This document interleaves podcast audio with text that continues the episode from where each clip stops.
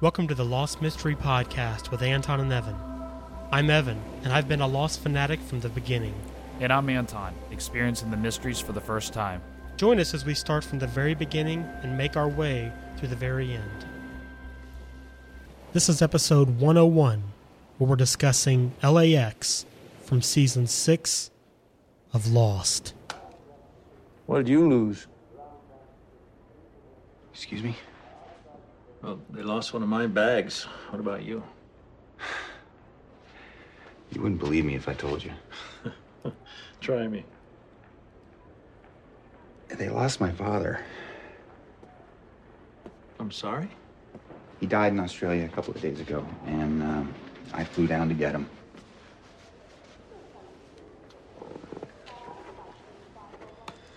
My condolences. Who? Coffin was supposed to go on the plane in Sydney, but it didn't. Apparently, he's somewhere in transit, which is their way of saying they have no idea where the hell he is. Well, how could they know? They're the ones that checked him in. I mean, they've got to have some kind of tracking system. No, I'm not talking about the coffin. I mean, how could they know where he is? They didn't lose your father. They just lost his body.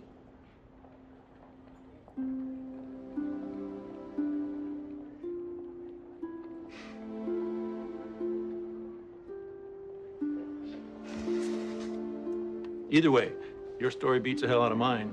All that was in my suitcase was a bunch of knives. Thanks. Some kind of salesman? Yeah, something like that. Well, it was nice talking to you. Uh, hope you find that coffin. Hope you find your knives. Yeah, thanks. Do you mind if I ask what happened to you? I'm sorry. I'm only asking because I'm a spinal surgeon. I, I didn't mean to. Oh, no, don't worry about it. Uh, uh, surgery isn't going to do anything to help me. Uh, my condition is irreversible. Nothing's irreversible.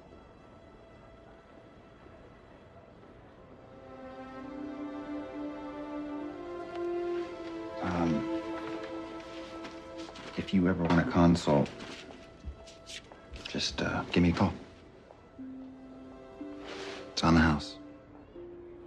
Well, thanks. Jack Shephard. I'm John, John Locke. It's nice to meet you, John. Nice to meet you, too. Hello, everyone, and welcome to episode 101 of the Lost Mystery Podcast with Anton and Evan. I'm Evan, And I'm Anton. and today we are discussing LA X, the uh, first episode of season six of Lost. And before we dig into play by play of exactly what happened, I'd like to know your initial thoughts. Okay, well, my initial thoughts. Let's, let's back up prior to the actual episode. I, I I've been so stoked and and excited about Lost starting back that uh, I don't know that there ever could have been a show in the history of shows to live up to my expectations or my excitement. But um, obviously, uh, I think everybody out there was just mad excited for it to start back. Um, initial thoughts. I gotta say, there's a there's a lot of confusion still uh, with me. I'm uh, I'm confused. Uh, my initial uh, thoughts is that there's things that I, I liked about the episode, and um, kind of bad in a bad sense. There's a lot that I didn't like about the episodes. Um, yeah, I so know what you mean. I, I can leave it vague, and, and we're gonna dig into it. But I, I definitely I definitely kind of gotta I gotta see probably a more of a, a overall negative feel than I do positive feel right now. Interesting. Okay. Okay. Yeah, I'm I'm I'm probably on the same page with you. Um, I had an initial reaction discussion last night with Jed and Alex. Uh, Jed's from the Losties with Jed and Kara uh, vidcast. Alex from the It Only Ends Once podcast, and uh, I was a little bit of a Debbie Downer. Um, it was uh, a rough conversation. I guess I got done with the episode. I was not too stoked about a, a lot of what we saw.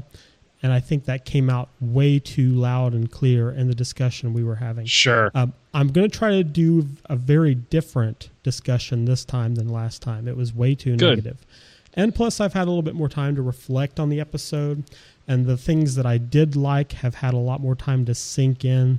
So now I'm more excited about some things than I was before. Sure, sure. But uh, first Uh, off, I want to let everybody know first that we're trying something new here. We're doing a Ustream video live uh, as we're doing this recording, which is something we've never done before. Uh, we've done recordings while recording episodes in the past, but never live. So you're going to see everything from start to finish. And then, of course, we'll release this as a video on the website when we're done. So without further ado, let's start in. Uh, first off, I have the alternate timeline, um, is what I'm calling it. We have Okay. this, a version of Jack, much like the series pilot, is riding along, watching out the window, having his drink. And Cindy, the flight attendant, asks him how this drink is, and he smiles and admits it's not a very strong drink. You know, so she gives him an additional bottle, not two bottles like she did in the pilot. Um, and he doesn't say anything about it breaking FAA regulations. Uh, so, Right. first thoughts about that. Um, well, obviously, uh, um, it was pretty easy to pick up on that. There was it was very similar to the pilot. However, there was some differences. Um, and just going off of the storyline, my initial thought was, "Wow, okay, we were right. They're going to be on this plane. It's going to land like normal." Um, but as little things started to be different, I, I was like, "Okay, so whatever happened did affect the." the current the current timeline. So it wasn't like uh you know if if, if they the bomb went off and and they were never ever ever at that island and everything was the same, it should have picked right back up where we left off without the crash and they would have continued on as as normal. So there is some change there that is very interesting to me is that these characters have have a lot of them had big changes in their in their life um, after the explosion. Um, but I gotta say that I hated to see these characters in those in those circumstances. Um, some had even had good circumstances, but they still seemed like totally different people than what I've seen Yeah, for the past yeah. five seasons. Right. You know, um, so that was my initial thought from that from just that segment. Yeah, and we'll get more about to that later. That's actually one thing I really liked, but we'll save that for a little bit. Right on. So the plane begins to shake around and it hits some turbulence, just like before. Uh, and Jack kind of grips the armrest, almost like he's expecting a problem to come up, which was Yeah. strange to me. But the turbulence eventually calms down. Bernard returns from the bathroom to Rose, and um, you know she's been having this talk with Jack that was very similar to before, but it had little details that were were different here and there. But it's it's still not identical to her exchange with him previously, which I thought was interesting. Even to the little details like her, Bernard's ring not being on her necklace. You know, she Yeah. mentioned him not wanting to wear it when he's flying because his hands swell, and that wasn't there. There were little differences. I thought. Yeah, yeah. In in um, the demeanor of Bernard uh, and Rose was different. I believe as we catch more of their story, she's not sick anymore. Yeah. Uh, You know, it doesn't even seem like that's a part of their life. You know, Yeah. it's like it's like they had just went on a vacation and and they're back. They're going back home and whatever. But uh, it was it was interesting because, like you said, Jack did kind of seem to almost have a feeling of something that was going to happen, uh, but but yet couldn't put his finger on it as well. You know. Right. It's and to me, I don't think these characters have any knowledge of the past. I don't think they have any knowledge that in some alternate reality they crashed on this island. I Right. think to them this is their reality. Sure. um, which is different than the theory we talked about before, but it was still interesting to me that the Jack was kind of freaked out by the little bit of turbulence they hit. But it may not be anything. so you don't think that there's I I believe almost there's almost like a deja vu-ish type of of feeling in Jack going on. I believe there is something that says there was something different there. I mean, because obviously, you know, I'm sure you're going to mention the fact that Desmond sits down in a second, and he just has this moment where he's he's really con- he convinced that he knows him, you know. And I, I, I so I believe there is some knowledge in there, but more of a deja vu type feeling. Well, here's my thinking on that. We will get to the Desmond thing, but it's almost like everything that happened to them before the crash that we've seen before happened. You know, Jack ran into Desmond when he was about ready to do the surgery on Sarah. Desmond gave him that stuff, you know, that information about, well, what if you lift her up? He gave him all that information. That's why Jack remembers him. Uh, but it's Well, just true. like it's just like what happened on the island. He went down in that hatch, he saw Desmond, and he remembered Desmond. Right. Now instead of that, That's a good point. he's on this plane. He's seeing Desmond, and he's remembering that he met Desmond. But it's taken him a little while to Yeah. remember why he remembers Desmond. Yeah, that's true. That's that's a good point. I think what in my mind, in, in my to my probably um, just hopes is that I'm wanting them to have some type of knowledge of that island so bad. You know, it's like Yeah. I want them, and I and I think you're right though. I, I mean, as I look at the other characters, I don't believe they have any knowledge of that island. I don't believe it's even happened to them. You know, which kills me. Yeah, I'm kind of in that boat, but um, as I will talk about more later, the characters we're seeing now, the alternate reality versions of these characters, are more to me like the old characters than what they've become through the show. Um, so Jack True. now is Jack whenever the plane first crashed. He's season one Jack again, which I love. Yeah. Um, it- to me, Yeah. it's like they're going back to where they started um, Mhm. instead of picking up where they left off at the end of season five. And I yeah, I can that. agree with that. Yeah. Yeah. I can agree with that. Now, I, I definitely like the the uh, seeing that.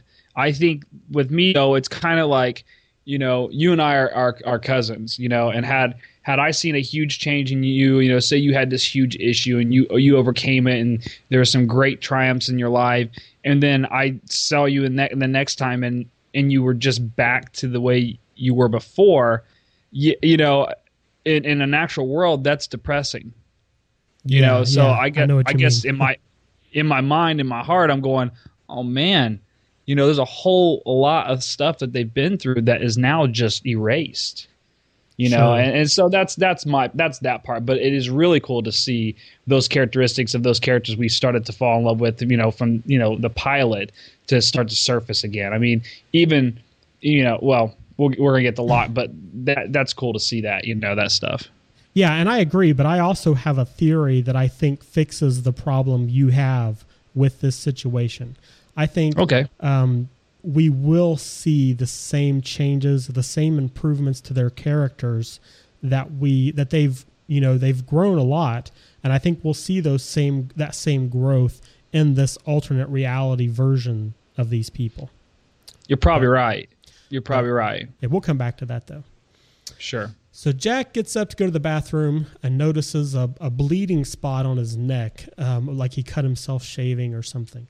Um, but this is the first thing in this episode that popped into my mind this idea of kind of substitutionary events, events that occur, kind of the whole course correcting thing. Something Sure. happens in this this alternate reality that puts them kind of on the same path as the events on the island did. Like- so instead of the plane crashing, him finding this huge gash in his back, now it's like this small spot of blood on his neck.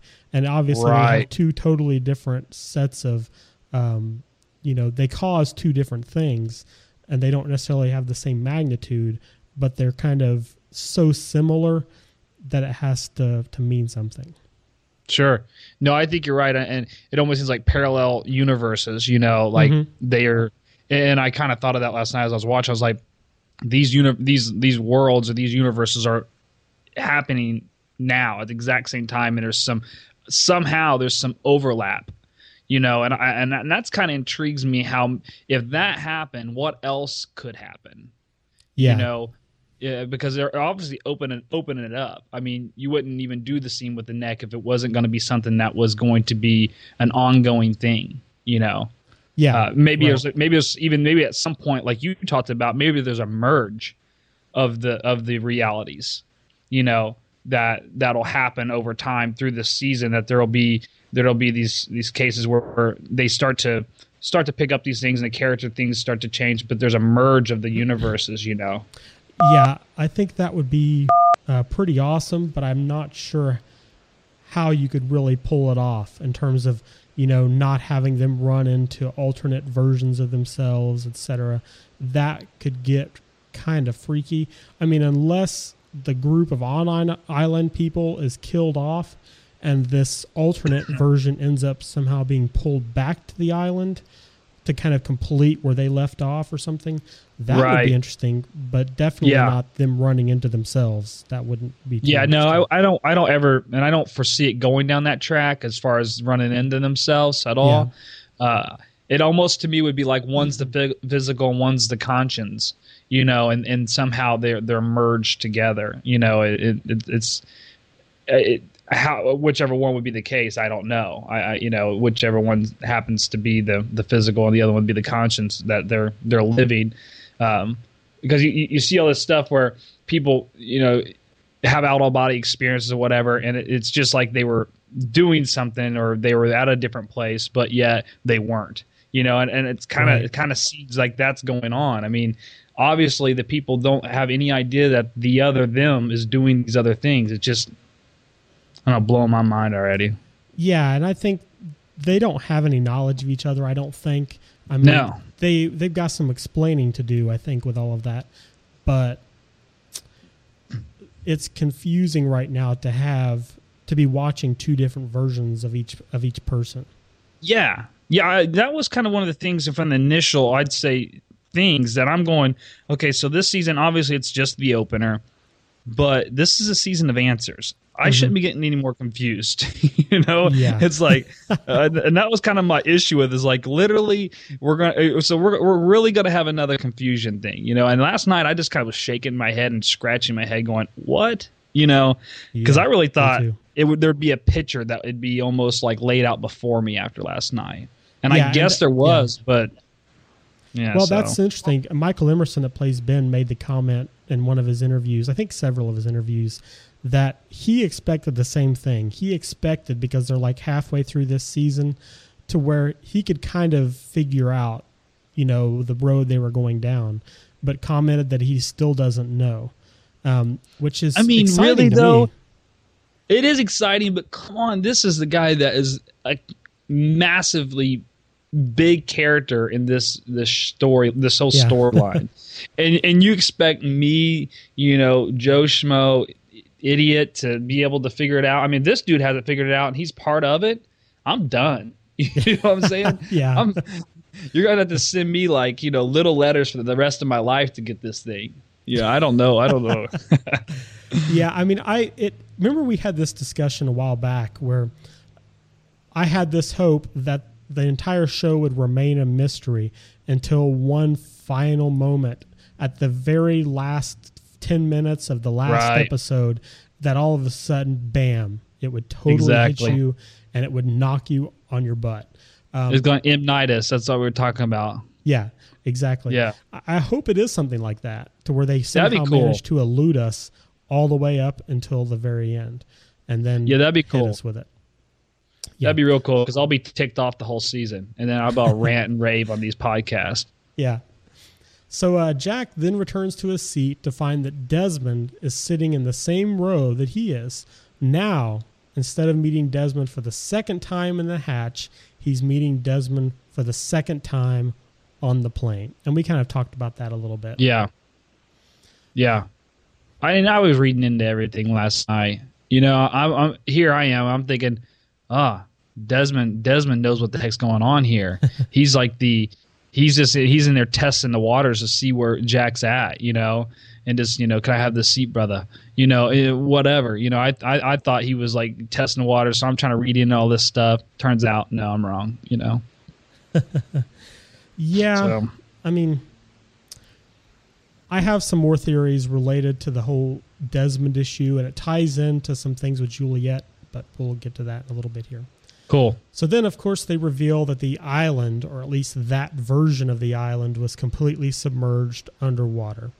And I didn't, I didn't find that as interesting as a lot of people seem to have. I think a lot of people have commented on what does that mean, uh, how does that change things, why is it underwater?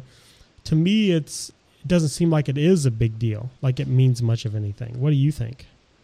You know, to me, what I what I thought was it's just like any other other ancient civilization that's on the bottom of the ocean. Mm-hmm. You like know, Atlantis just or something. it just yeah, it's just you know we don't know what's on the bottom of the ocean. There may be there actually may be these massive, huge cities that you know were part of something years and years ago that we don't know about. And I just assumed that well, whatever happened on that island happened years ago, and now in this reality, that that place is gone now.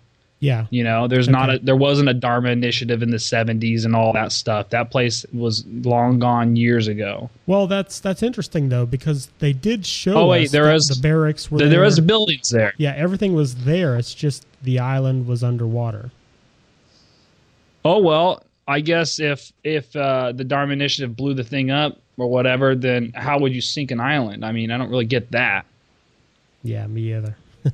Unless unless what we had talked about before, I I always thought that the island was underwater to begin with. Yeah, yeah, I, I remember that. yeah, you know, I was so I'm, I'm still confused, you know. But but back I was thinking that I was like, I thought that you know the island was underwater, had some kind of shield over it, and you know I was like, well, who knows? This show could come back and it could be it could have been underwater and it just blew the top off of it and flooded the whole thing. they popped the cork and know. it just sank uh, like a yeah, just let it go, let it go. yeah, I just, I mean, I'm just sitting there thinking, how in the world? It, I mean, it's not a huge deal to me, but it does, it does, it is a mystery. right. You know, how in the world does it get underwater? And it's if the ammunition was there in the 70s, then it's been underwater only what 30 some years. I don't know. I, the timelines, I I'm not so sure I understand the whole timeline issue yet. I definitely want to wait for more information on that to make many speculations on that. Right, right. So then uh, we get some interesting interactions between people on the plane. One of my favorite parts of the episode, actually. Um, Sawyer talking to Yeah. Hurley, um, who is no longer cursed by the numbers, but instead considers himself to be the luckiest man alive. Um, Yeah, Sawyer doesn't even seem to be quite as hard as he was when the plane crashed originally. Almost like he's kind of a softer version of Sawyer. Not Yeah. completely as soft as the Sawyer we've come to know, but still pretty soft. yeah. To me, it made me think of the Sawyer that was uh, just in the wooing stage still. You know, still doing his scam. You know, con a con man type guy. Uh, but yet hadn't got to that point where he was bitter and looking for the man to kill. You know, Right. like uh like this was almost like he had chose his life rather than it being forced upon him Right. Yeah. Um, so Sun and Jin still have their problems, uh, which Yeah, was very that. interesting to revisit to me after spending all this time with them, watching them grow as a couple and as individuals. It was kind of cool. As sad as it was, it was really cool, maybe technically, to see them revert back to these characters they were playing, you know, six years ago. Yes and only you the the the video web keen could, it could could be you know it was it is technically cool but on every human level you know let's take the the bolts and and frames still frames out of it it was awful Yeah, I, I don't know. I, I guess maybe Come you're right. Yeah, on. you're right. I mean, it's sad, but it got Uh, more you sad can't later. argue that.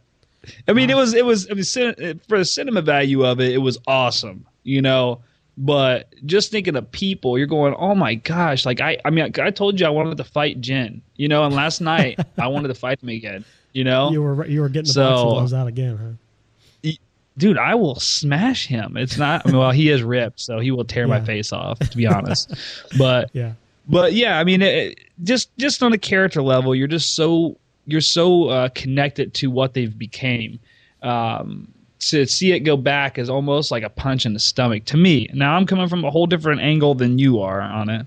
hmm Yeah, so yeah. but so uh, then we have the Locke, you know, having a conversation with Boone, who now instead of going to Australia and successfully bringing Shannon back with him, is now Mhm. heading back home without Shannon. Yeah. Um, now, do you think this is a technical issue of them not being able to get the actress back on the show, or do you think this is actually important that Shannon wasn't there for some reason? um, Man, that's a good question. I I don't really have an opinion on it. I mean, it works either way. you know. Okay. Because so. one of the things that bothered me about the episode as a whole was, and it might just be me, but I kept getting caught up in the fact that they they tried to pull off this alternate reality, almost right. recreating the pre-crash events to a certain extent, and it uh-huh. fell short to me that they didn't have all of the people there. Um, Michael yeah. and Walt weren't there. Shannon wasn't there. I'm sure there were others. Uh, they didn't show Claire on the plane, which I thought right. was interesting. But it just doesn't quite pull off. I find myself thinking, oh, they probably couldn't get you know Shannon on there because they couldn't make a deal with the actress to get her back. Right. And you find I found myself distracted by those issues. Yeah, no, I definitely will agree to that. I mean, there was I was looking around to see the rest of them, you know, and wanted to see how they were, and and just you know if they because like with Hurley's situation being different, I wanted to see if the the others were different. Uh, so yeah, I'll agree with that. I was just saying to the fact that you know they the writers had it easy by not li- having her on there. You know, if, if they couldn't get her to come back, then they could just, they just wrote it the way it was, and it was you know it it fits. But to me, it's one of those things where you're going if everybody would have been on the plane, it would have made more sense to the original story. Right. Um, and it would have been nice to see it, see them, you know, going through their their stuff in a different way. Maybe Shannon's back, but yet she, her and her brother have a great relationship, and you know, whatever. I don't know, but I, I'm with you on that. Right. I've got a cat walking across the desk as we speak. Hold on here. Let me get her down. Awesome. I think there was somebody somebody told me that they made a comment last night on Jimmy Kimmel. Uh, I guess Damon Carlton were on there. I didn't get to see it because I was doing that post show discussion, but All they've right. said that it was a big deal that Shannon wasn't on the plane.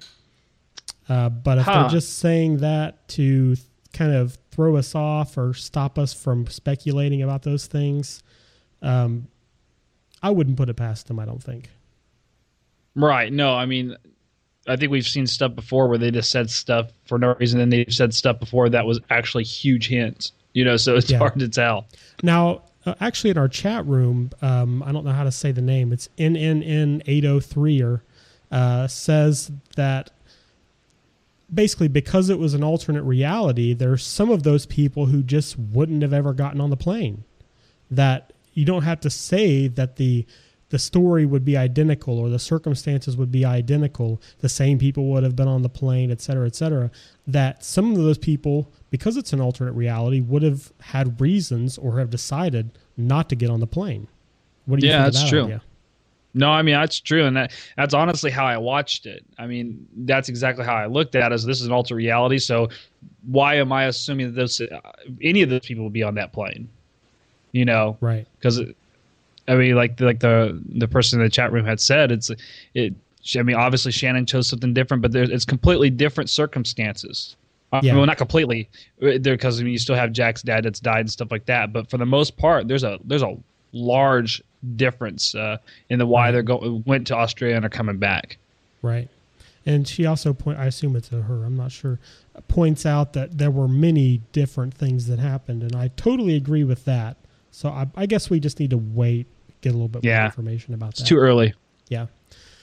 So let's see here. Um, after he and Locke talk, we find out that the new Locke did actually go on a walkabout, and he's clearly a different person than pre-crash Locke was before because of that experience. And uh, Boone then makes a comment that made me extremely nostalgic for the old seasons. That if the plane goes down he'll stick with Locke, which oh yeah, totally brought me back. That was cool. yeah, that was cool. I like that, but I, I, I took it differently. I thought Locke was lying about the walkabout. Oh really? I didn't. Yeah. I didn't pick up on that at all because all of the evidence was there. That, and this is my theory: is that it was a substitutionary event. Locke, being on that island, learned a lot of things about himself and overcame a lot of issues because of that. Now yeah. in this this new reality, he learned those same things, but it was through his walkabout instead of being on that island. But I don't know. Yeah. I, I mean that makes sense, but I'm, I'm still going back to the original reason why he couldn't go on the walkabout, and that that hasn't changed. You know, Yeah. you know what I'm saying? You really think he lied then? Well, yeah. I mean, how do you go on a walkabout? I mean, I'll go back to the, you know. Yeah, I mean, I'm not trying to. I'm not trying to be, you know, like just point out the obvious, but obviously, you know, he can't he can't do it, and it was physically impossible the first time, you know. And then he even says, "Are you, you know, are you pulling my leg?" And and he's like, "No, da da da." But he waits until obviously, you know, he's kind of concerned that Boone's going to see that he needs to be helped into this wheelchair, so he kind of keeps looking up at him as he's getting off. Uh, Boone's getting off the plane, Yeah. and you know, and I, I don't know, just give me the feeling that he was lying about him. Yeah, right. Yeah, that's they make a great point in the chat room here that you know they think he lied as well, um, or maybe he went on a rollabout instead of a walkabout. So, Booyah, chat room. What up now, Evan? yeah, and they also point out something that I didn't think of that he was on Locke was on the eight fifteen flight the first time because the walkabout people sent him home and paid for his Ah. ticket to go back. So Smart people. yeah, no doubt that's uh, that's pretty awesome right there. Actually, Yeah, that's good stuff. Okay, let's see here. Um, Cindy then makes an announcement that the, they need a doctor, so Jack volunteers, and we find a nearly dead Charlie in the bathroom after swallowing some of his heroin, a baggie of heroin. And uh, like the pilot, but with different a different person, Jack is about to perform a tracheotomy on Charlie, but can't find a pin. Just like Boone wanting to perform the tracheotomy on, uh, was it Rose? I think it was Rose. Yeah. yeah. Yeah. So it's again, it's like a substitutionary event. Uh, it's course correcting for things that haven't happened in this new reality. right. Right. No, I, I, I- I definitely agree with that. Uh, I think though that you got the the uh, the heroin thing reversed. I don't think he was swallowing it. I think he was throwing it up. Really? He got lodged. Yeah, I think he. I think that's how he got it in. It was in his stomach. What? Swallowed a baggie, and was trying to throw it up so he could take it. oh, well, maybe I don't know. I never, I didn't think about it that much. But Yeah. I thought maybe he Well, was com- trying to swallow it to hide it or or something. But you're probably right, actually. So I don't know about Yeah. that. Well, I'm just I'm just trying to be right on everything. So anything I can get. yeah, right. Right. Okay, let's see. We are okay. Eventually, they get the drugs out of Charlie, and he's back alive, and he's put in custody. And as he's being taken, you know, he tells Jack that he was supposed to die. Again, back to this whole destiny thing. And uh, Yeah. Jack returns to his seat to find Desmond is now gone. And the weird thing about this is Rose and Bernard, who are asleep, remark that they don't remember seeing anyone else sitting there in the first place. Yeah. Yeah, that, that's that's one of those things where it made me think more about what I was talking about before was the the whole uh, Desmond was not a normal passenger on the plane. Like he mm-hmm. had some he had some type of insight or he was uh I don't know in between the reality you know the two realities or some uh, somehow but but it, it that kind of just empowered that feeling that I had that that okay he's he's definitely uh, a mystery Desmond at this point. Yeah, and it, and it could be that there's something going on here because it seems obvious that them blowing up the the bomb did have its uh, desired effect. It did totally undo this timeline they had created, went back and started a new one, and maybe Right. in this new one, uh, you know, Desmond still has. Uh, these things he needs to learn. These these Oh, ho, check growth. check What? this out. What's that? Desmond wasn't on the wasn't on the island when it blew up. Right. Yeah, that's what I'm confused about is Well, that's what- maybe he still experienced his part on the island. experienced what part? His his whole part So because it but I, but he my still mind- knows. But this is this is going back and I mean this is physically going back and undoing what happened, I think. in the people that we know. But he can't undo it couldn't undo it didn't undo the island, it didn't undo Dharma. Right. I'm I'm confused. I don't know though, man. What what to think about with all of this yet, quite yet. Yeah, me neither. I'm just trying to throw it out there because it just seems it does seem like there's a di- difference between Desmond and, and Jack, and that there is a to me there's like a thousand buzzers going off. I'm sorry, uh, but uh, to me, it, it does seem like uh, that he has knowledge of this, and I, and it only makes sense that he would because of him not being on that island whenever the event happened. You know, uh, which we thought was odd that he didn't have to go back to begin with. Yeah. Well, and it probably Yeah. goes back to as well. We've had this discussion before about how Desmond has a special ability that none of the other people do. This ability to jump around through time uh, without Yeah. the same consequences as everybody else. So this simply could be that Desmond is in a special position and it, his Sure. circumstances are totally different than everybody else because of, of his abilities to do that. Right. Right. Yeah. Okay, Yeah. so let's see here. Uh, they begin their descent into LAX, and Sayid looks at a photo of Nadia. So, of course, N- Sayid is still on en route to go see find Nadia in Los Angeles, uh, which started me to think about you know the whole Shannon issue. But Yeah. it led me down this wormhole that totally, you know, basically my brain collapsed in on itself, and I, I I think I know where you went. I think I know where you went. Maybe, maybe what's about to happen was why he was able to get over, was over. Shan had said that not Nadia was dead to begin with. right exactly on the that it was like an alternate reality Exactly. okay let's go ahead and go down this path i had right. thought that it was possible that all of the flashbacks we have seen to this point actually apply to our new reality not the old reality Yeah, I had text you one point uh, about something like that. You know, it was like everything we saw was about their new life. You know, and that that their new life was you know after they landed. It wasn't after you know, but they didn't reference you know the island and things like that. But me, it has to it has to be some play in that. There has to be some some information that's valid in that because I I think that puts to bed that whole you know Sayid mess that we had. Like, how can Yeah. you be over someone? How do you why you say she's dead? Well, she was. yeah To, to, she died. You know, he's you know he's he's already mourned that loss. Now he's moving on yeah. to Shannon. Well, what I'm saying though is it's possible, and this is so difficult to put into words. Um, it's possible that the flashbacks we've seen are for the people who we just saw on the plane. They Right. the new versions of our characters, and that we really haven't seen much of the past of the people on that island. That and Right. Sayid's past, the this, an island Sayid's past, um, Nadia did die, or he Right. caused her to be killed, or something like that. But in Right. new Sayid, um, he did all of these things for the CIA to find out where she was so he could go after her. And to me, Right. that would fix a lot of problems because Yeah. it's almost like the information on the island, the people they were on the island, the experiences they had on the island, um, never had to happen to those people because Right. of the things they learned on the island.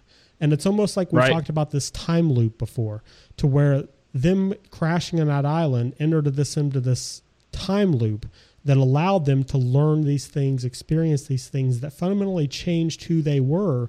So whenever they Mhm. exit out of that time loop and they're put back in the place where they were on that plane before the crash happened, they're new people. And, Right. and that's hard to follow, but it makes a lot of sense right now. Yeah. No, I think I think there's a lot to be. Oh, I think we lost our connection here. One second.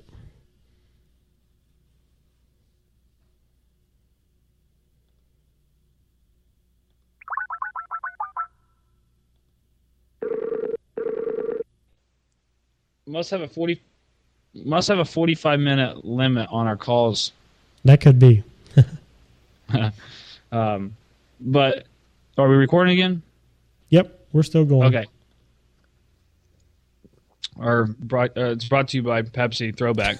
Um, uh, but uh, yeah, I mean, I think there's there's a lot of truth maybe in that, and I, um, to me, that that could be a pretty good angle they take to you know to finish this thing out. Um, if that's the case, I mean, it's going to be interesting to see see what unfolds from here on out. Um, we actually had talked about when Jack Jack was back in his flash forward um, episode. We saw him and he was talking about his dad as if his dad were still alive. Exactly. You know, that's that's another point. Kind of a so yeah. It was pointing in that direction. We discussed that you know, in previous episodes, and then you know we text about it uh, over the break here, and just said, you know, what if you know those were Mhm. flash, you know, those flash forwards were actually part of their new lives. Well, that I mean, and I yeah. don't know. Now they make they make the point in the chat room, of course, that they did discuss their flashbacks on the island, but I think just like the new reality we're seeing, a lot of the pieces are there, but there are details that are different. There are details that it mm-hmm. changed. Sayid, one of his biggest problems on the island seems to be this idea that he was involved or somehow indirectly responsible for Nadia being killed um, Right. you know, for all the torturing he did, etc. Now, here's something to blow your mind. Um, I saw online today that people noticed that uh, Sayid's passport was um, Ir- Iranian, not Iraqi. So he wasn't Huh. an an Iraqi anymore. And it's almost like now the the torturing past of Sayid no longer applies. That was Mhm. Island Sayid's past. That's Yeah, not his past. you know, and it's in stark contrast to what he's saying on the island. You know about him dying and how many people he can't even remember all the people he's tortured. You know, it's the complete opposite. You Right. know, yeah. So that, that's pretty interesting. I mean, I'm going to have to go with you on this one and say that I believe there's there's got to it almost has to be truth in, in, in what you're you're talking about there. Yeah. I hope so. That would be pretty interesting, actually, I think. Yeah, I agree.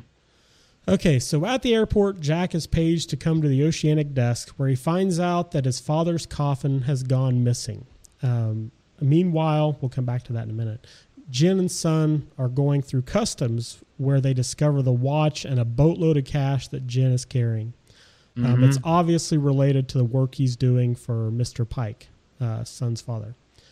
An attendant um, advises Sun that if she knows some English and can explain what's going on, it would clear things up. But she refuses to acknowledge that she understands. And here's another, uh, what did I call it? Substitutionary event. You know, Jin was in trouble with Michael, I think it was. Yep. She yep. had the opportunity to solve the entire situation by admitting she had, knew English, but refused to because for her own reasons. So it's it's another example of that. yeah, I agree. Yep. Oh, let me get the cat out of here. Hold on. Dude, you got to you got to do something about that cat. It's it's running it's running our Yeah. podcast. Tell me about it. Okay. Anyway, let's see here. And Jack, of course, this is probably my favorite part of the whole episode. Uh, Jack meets Locke, uh, where Locke is filling out paperwork for his missing bag full of knives, and Jack is waiting to find out what's going on with his father. Jack tells Locke that Oceanic lost his father because they can't locate his coffin. And then Locke gives Jock this, or Jock, Locke gives Jack this, uh, you know, he tells him that Oceanic has no idea where Jack's dad is. The airline lost his dad's body, not his dad. And uh, Jack seems really grateful, offers his services to Locke, and basically offers them for free as well. Yeah, yeah, yeah. That's that's that's super interesting. I think, and and which uh, points took me in a lot of directions. One being that maybe I bet Jack's uh, relationship with his dad wasn't ba- bad on this side. You know, doesn't seem like it. Seems like he's you know in, in a much better place. And, and actually, whenever whenever he Locke says that, he says, you know, it almost gives him like a relief, you know, like those memories and who his dad really was Right. is, well, you know, are good things, you know. Yeah. And then the thing with, with Locke, it's so intriguing because we know that Jack has made people that are, were supposed to never walk again walk, you know. right. And like that, that could be a possibility that the surgery would happen and Locke would be able to walk again. Yeah. I, And I this, don't know. This is a great example of one thing I really loved about the episode. Also, is we have hopeful Jack again. Jack is convinced Yeah. he can fix Locke. You know, that whole I'll Yep. fix you thing. I can fix you. Uh, yeah. That's been gone for a long time, and it was incredibly welcoming. You know, I was so Yeah. excited to have that back. Yeah, and you look at the uh, the Jack on the island. I mean, you. Oh my gosh! Like now this season, you look at him and I'm- I mean, he is just a miserable, defeated man. Yeah. You know, and it's just like, like you said, seeing Jack the other way is like exciting and a breath a breath of fresh air. You know. Yeah, I agree completely. So, uh, meanwhile, or actually, no, I wanted to discuss something very quickly here, if we could. Do you think there's any significance to the fact that Jack had lost his father's body, his coffin? They don't know what happened to it. It's a mystery. And Locke also lost his bag of knives, symbolically, a big part of who Locke was on the island. Both were really big parts of who they were on Mhm. the island. I mean, I don't know what it means, but it seems significant. Yeah, I, I mean, when I when I heard it, it seemed you know really big, but I was just sitting there going, you know, I'm sure like everybody else going, but how? You know, big how? And um, so I, I mean, I have nothing except for you know nervous anticipation. Right. Yeah. So Kate um, is planning her escape from the marshal, manages to get away. Of course, they stretch it out a lot longer than that. Um, but she gets first to an elevator with Sawyer, where he helps her escape, and later gets into a cab and finds Claire. Mm-hmm. That was that was kind of kind of crazy to see Kate on the run again, and Yeah. uh, and to see Claire. I wanted to get a shot of Claire's belly to see if she was still pregnant. That's You know, a great like, if- point. yeah. you know just if that you know in this reality if she was even pregnant at all and if she was you know what what world was going on there and then because we know we know too much about you know about aaron and kate and aaron and all that stuff I, it's just and it's also ironic that they ended up in the cab together you know Yeah. Now in the chat room, they're saying that Locke's knives were just a plot device to get Jack and Locke in the same room alone. But it's to me, it seems beyond coincidence. It's like they're they're starting to make connections between the new reality and the old reality. Uh, like they're trying to set things up to merge the two a little bit. But I mean, I could be wrong, but that's that's what I thought of. Yeah, yeah. I mean, I I, I uh, don't want to go against my uh, my chat room friends, but uh, it just it, it's like you said, there was a big deal with Locke and his knives in the in the seasons before, and Jack's whole issue was around his dad. Yeah. So I mean, even if it was a plot device, it was a, a it was huge, and I hope it's more. I hope it's more than than this that. Right. Yeah, me too, for sure.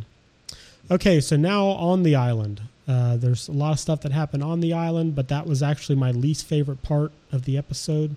So uh, bear Yeah. with me here. so at the statue, we pick up right where we left off. Jacob is dead. Ben is staring shocked at the fire that just consumed Jacob's body.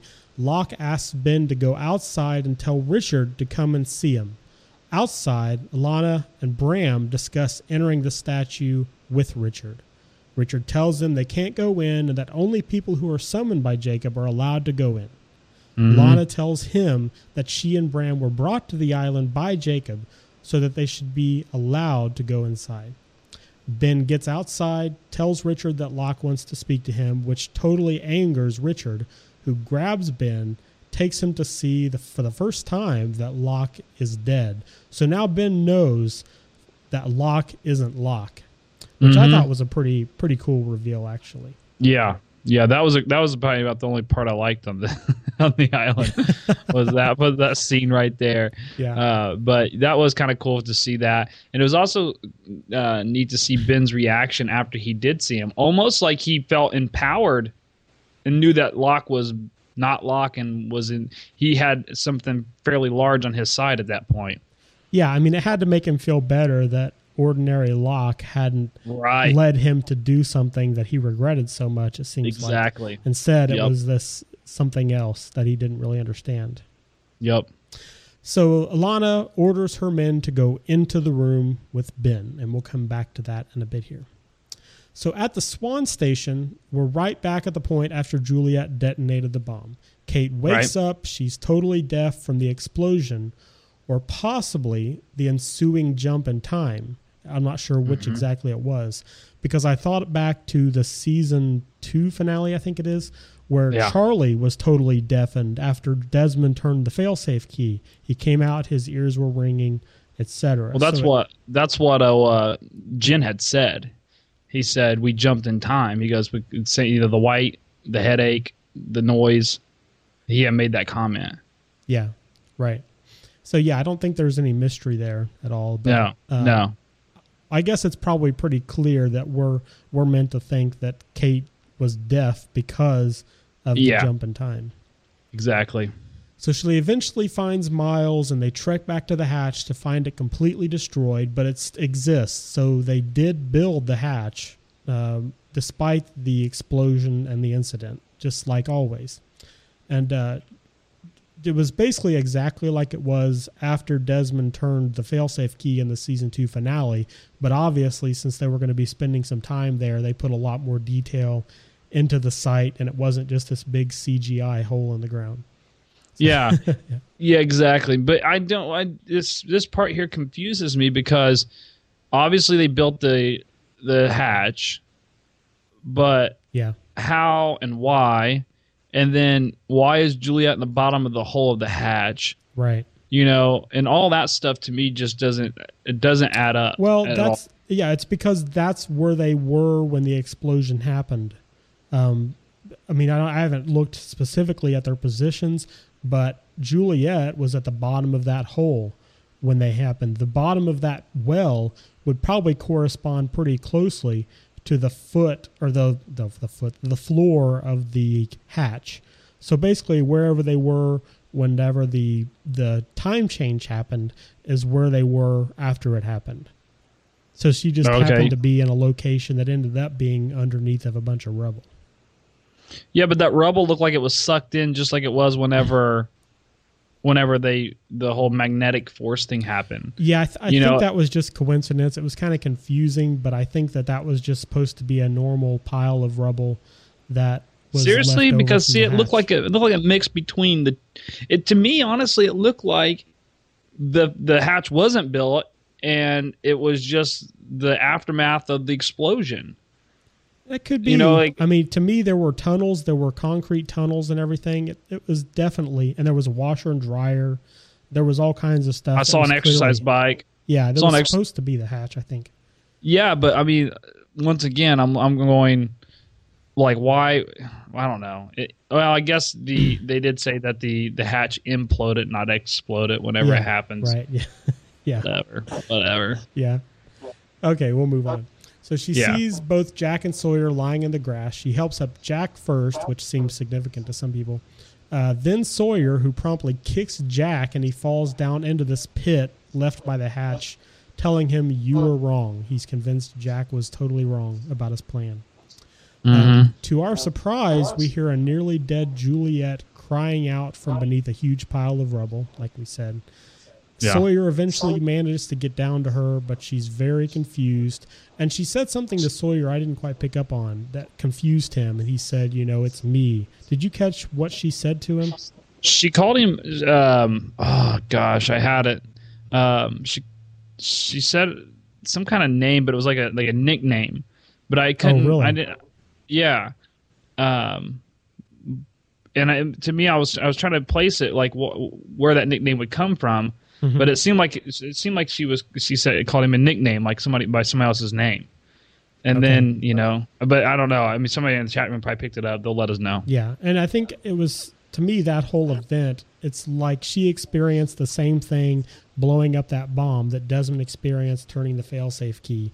I Right. mean, maybe she jumped somewhere else momentarily, came back incredibly confused by what she experienced.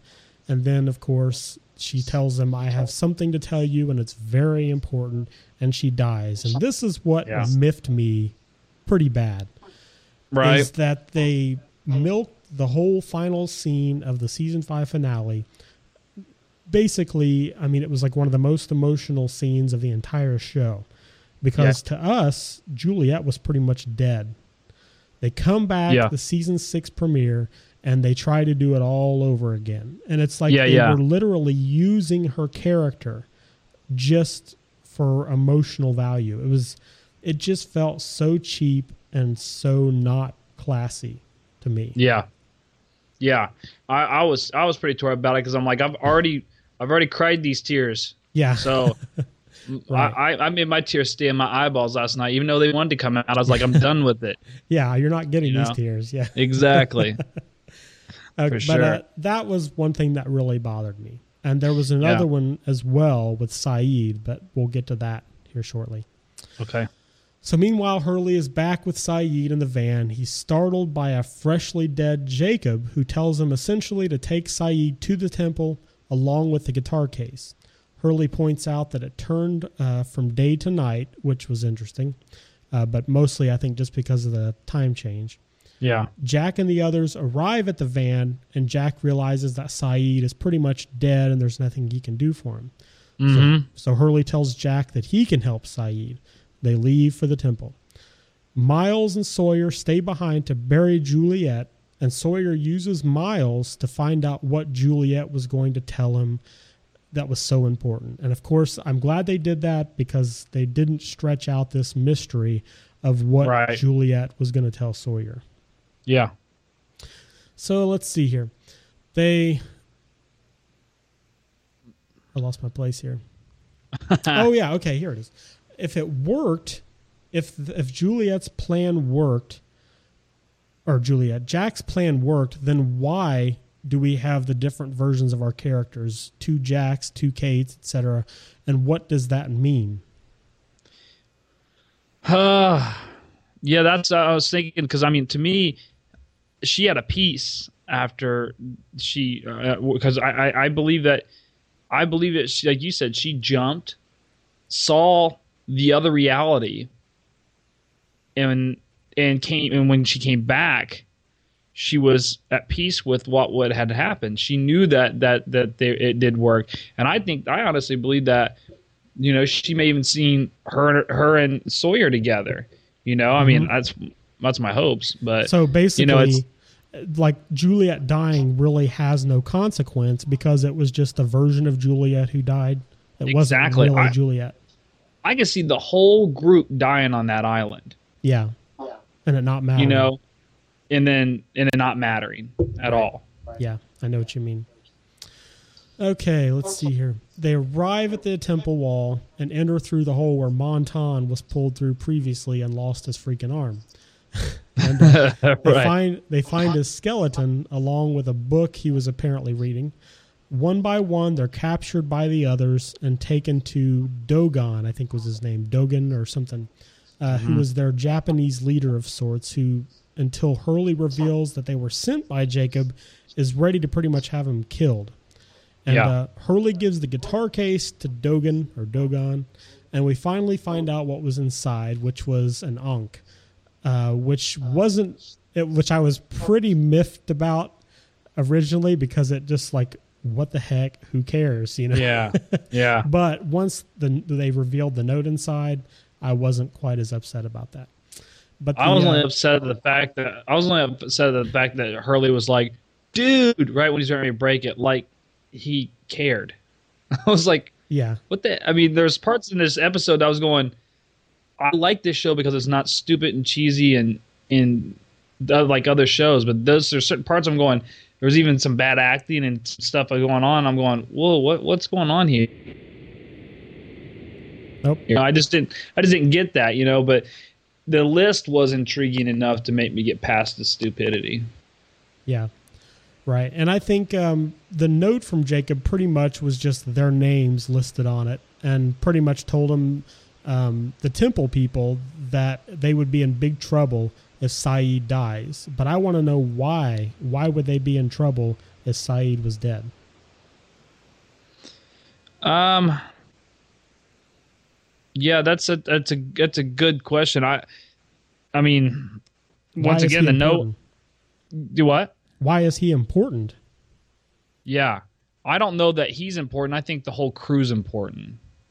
Okay, it's just because he was the one who was in grave danger that exactly That's why that's my Jacob had him in the note. Well, no. Now let me let me go back on my own statement here. That's that's not what I thought last night, and and I still have another thought too. I believe, and I still believe that Jacob is going to take Sayid's body to fight Esau. Locke. Oh, so you think maybe Jacob has the same ability as Esau or Man in Black or Nemesis or whatever to take over bodies um, to accomplish things he can't necessarily do as Jacob. right. Okay, I could definitely buy that. So that's that's a pretty good idea, I think. So they get inside of the temple. We see the spring, and uh, Lennon, Dugan's interpreter, Dugan, uh, Dugan or whatever, Dogon. uh, he comments that it's not clear, as if usually it's crystal clear, and all of a sudden now, you know, I guess we can assume because Jacob's dead, it's Right. uh, no longer crystal clear. Right. And uh, after informing them that there are some inherent risks to saving Sayid, he orders a couple of men to take Sayid into the spring, where they basically hold him underwater until this hourglass runs out, and they pull out his dead body and and pronounce him dead, like like they weren't responsible somehow. Right. Your friend died. totally died. What we a- don't have a clue how. It was unbelievable. yeah. That blew my mind.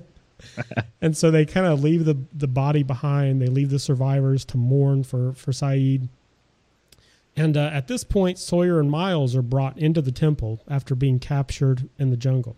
Cindy comes in with Zach and Emma from the tail section of the plane and uh, asks them to give the survivors some food. So, how have Cindy and the kids been kind of assimilated into this group, this this ancient, apparently ancient group of people? I mean, were they always part of it, or were they they just become part of it? What's the story there? You think?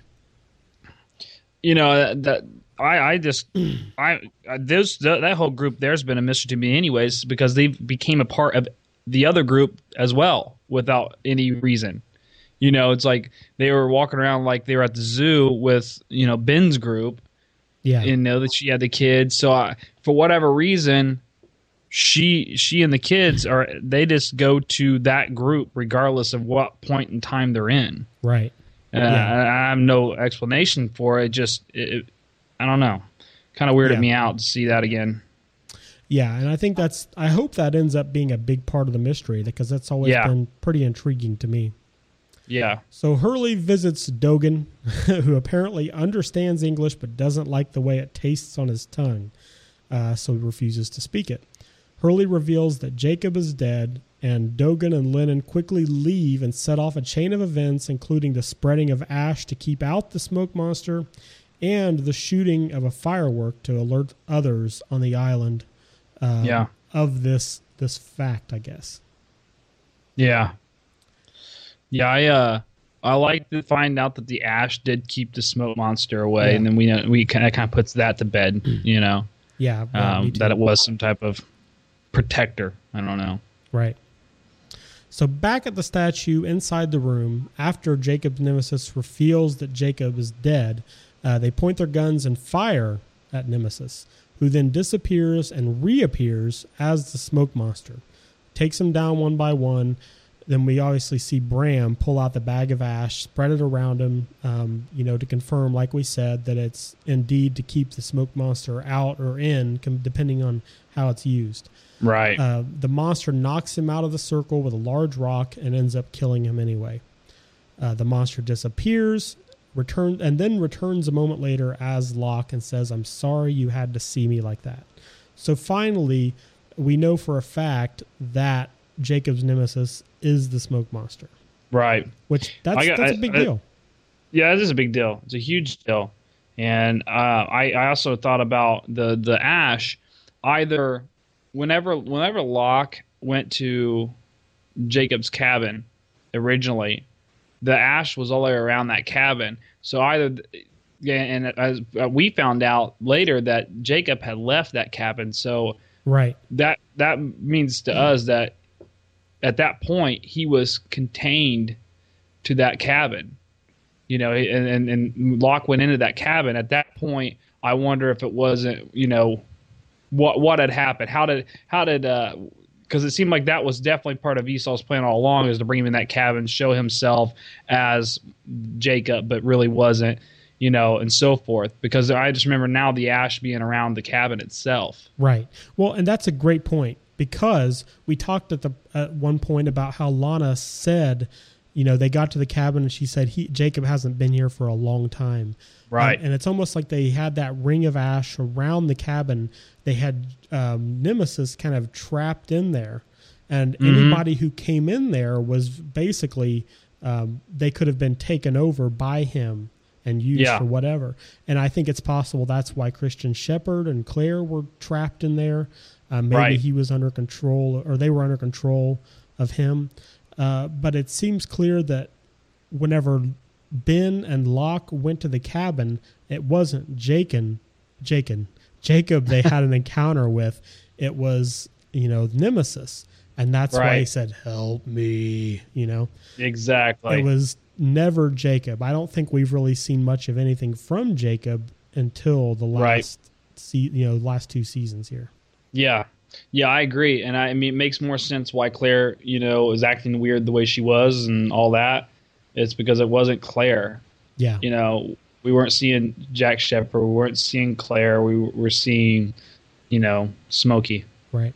And we're going to wrap this up here pretty quickly. I've only got a little bit more left here.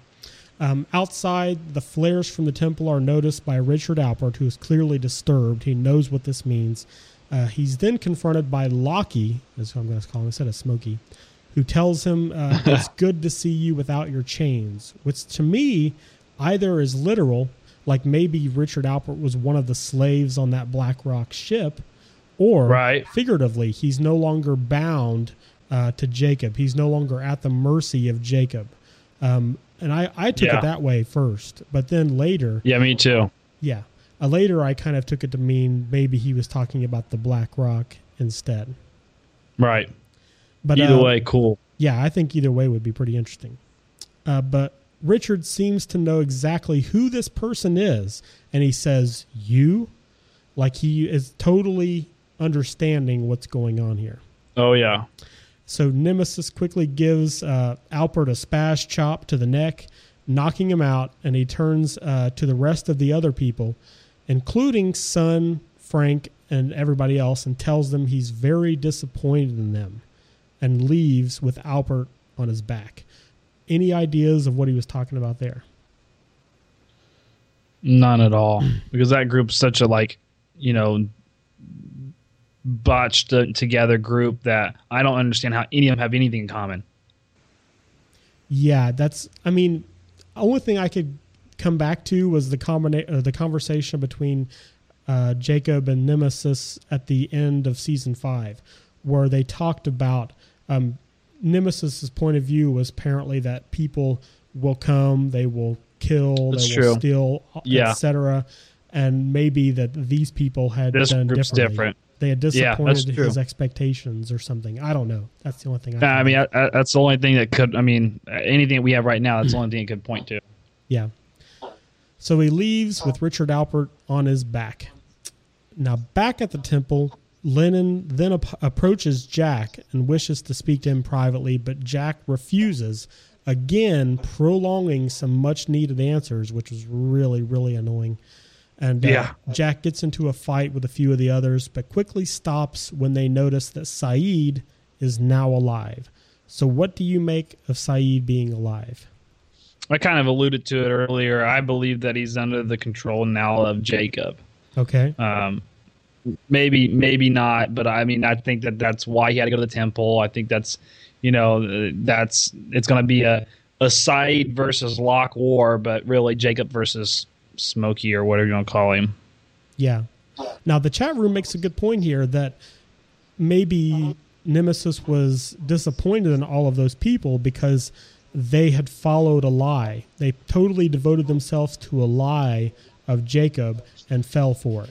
Like maybe that's, That's- why he was disappointed. He was disappointed in their stupidity, is what they're saying, which it might be a great point. Yeah, it could be very, very well could be. Yeah. So um, basically, that's all the notes I had about the episode. I mean, I think this idea of kind of substitutionary events is pretty big. I think Yeah. it has has a lot to do with where we're going. Um, I, I think agree. we already talked about the specifics of uh, you know specific examples of of what happened and what they were. Um, my main thought is, you know, are these new revelations, this new group of others, these people in the temple, um, are they going to kind of harken back to season one? Are they going to be the explanation for the mysterious others that we heard about in season one and two? These people Right. who walked around without leaving footprints and all these other mysterious bits that were given to us in seasons past? Or Yeah. I mean, do you think it's possible that they've basically they gave us a few nuggets in the past and now they're finally paying back on that information that the others we've seen to this point aren't the same others that they were talking about in season 1 and 2. I mean, I, I, that's what I'm taking it as, and that's what I'm hoping it, it is. You know, um, because I, all, you and I talked about, I don't know, probably forever ago, where it seemed like there was three groups of people on that island. Yeah. You know, there was a Dharma, there was the others, and then there was the the group that crashed. You know, and it still seems to be the case to me. I still don't get why, you know, there was the group that you know the group the group that was playing. I mean, that seemed like the other group to me that that was kind of role playing, but at the same time, is what the heck's that all about? Yeah. You know, right. um, I don't know. So I, I'm I'm I'm thinking that yes, they are giving us some nuggets about going, you know, going back and revisiting that and that where these people have been and how they've been a part of that island forever. Right. Um, but I don't, man, I don't know. We got one season. How much can you Yeah. share? Yeah. I mean, so I think, uh, like I said last night, my comments about the episode were negative. I was focused way too much on what what they weren't doing in this season yet, instead of thinking about the positive things about it. Um, Sure. But now I'm I'm excited to see where it's going to go for sure. Yeah, I gotta say I'm excited to see where it's gonna go. I think maybe overall, what I was so probably disappointed with was the island itself, where where it was at, um, because it just seemed to me to be getting almost cheesy on the island. You know, Yeah. um, Right. but we'll see how it, how it shakes out. I mean, you know, I've not been disappointed in the past, so I don't expect to be disappointed in the future. So yeah. we'll just have to wait and see. It's Yeah. too many mysteries still. Yep, there's a lot of uh, questions left to be answered. But I think Yeah. we'll wrap this up. And uh, everybody, thanks so much for listening and watching. We're going to plan on doing uh, video streams like this in the future as well. So you guys can listen along and interact uh, in the chat rooms as we're doing this. Um, next time, next Wednesday specifically, we'll be talking about the next episode. And I haven't looked to see what the title of it is yet because I'm trying to It remain is- completely spoil. No, I'm just joking. But we will be back next Wednesday to discuss the next episode. And until then, if you have feedback, comments, questions, you can call the listener line at 765 439 4190, or you can email us at lost or info at lostmysterypodcast.com. But until then, have a great day. Thanks for listening to the Lost Mystery Podcast with Anton and Evan. New episodes are recorded every Wednesday. If you haven't already, please come to our website and become part of the community at lostmysterypodcast.com. Feel free to send your comments to info at lostmysterypodcast.com or you can call our listener line at 765 439 4190. You can also follow us on Twitter at LM Podcast.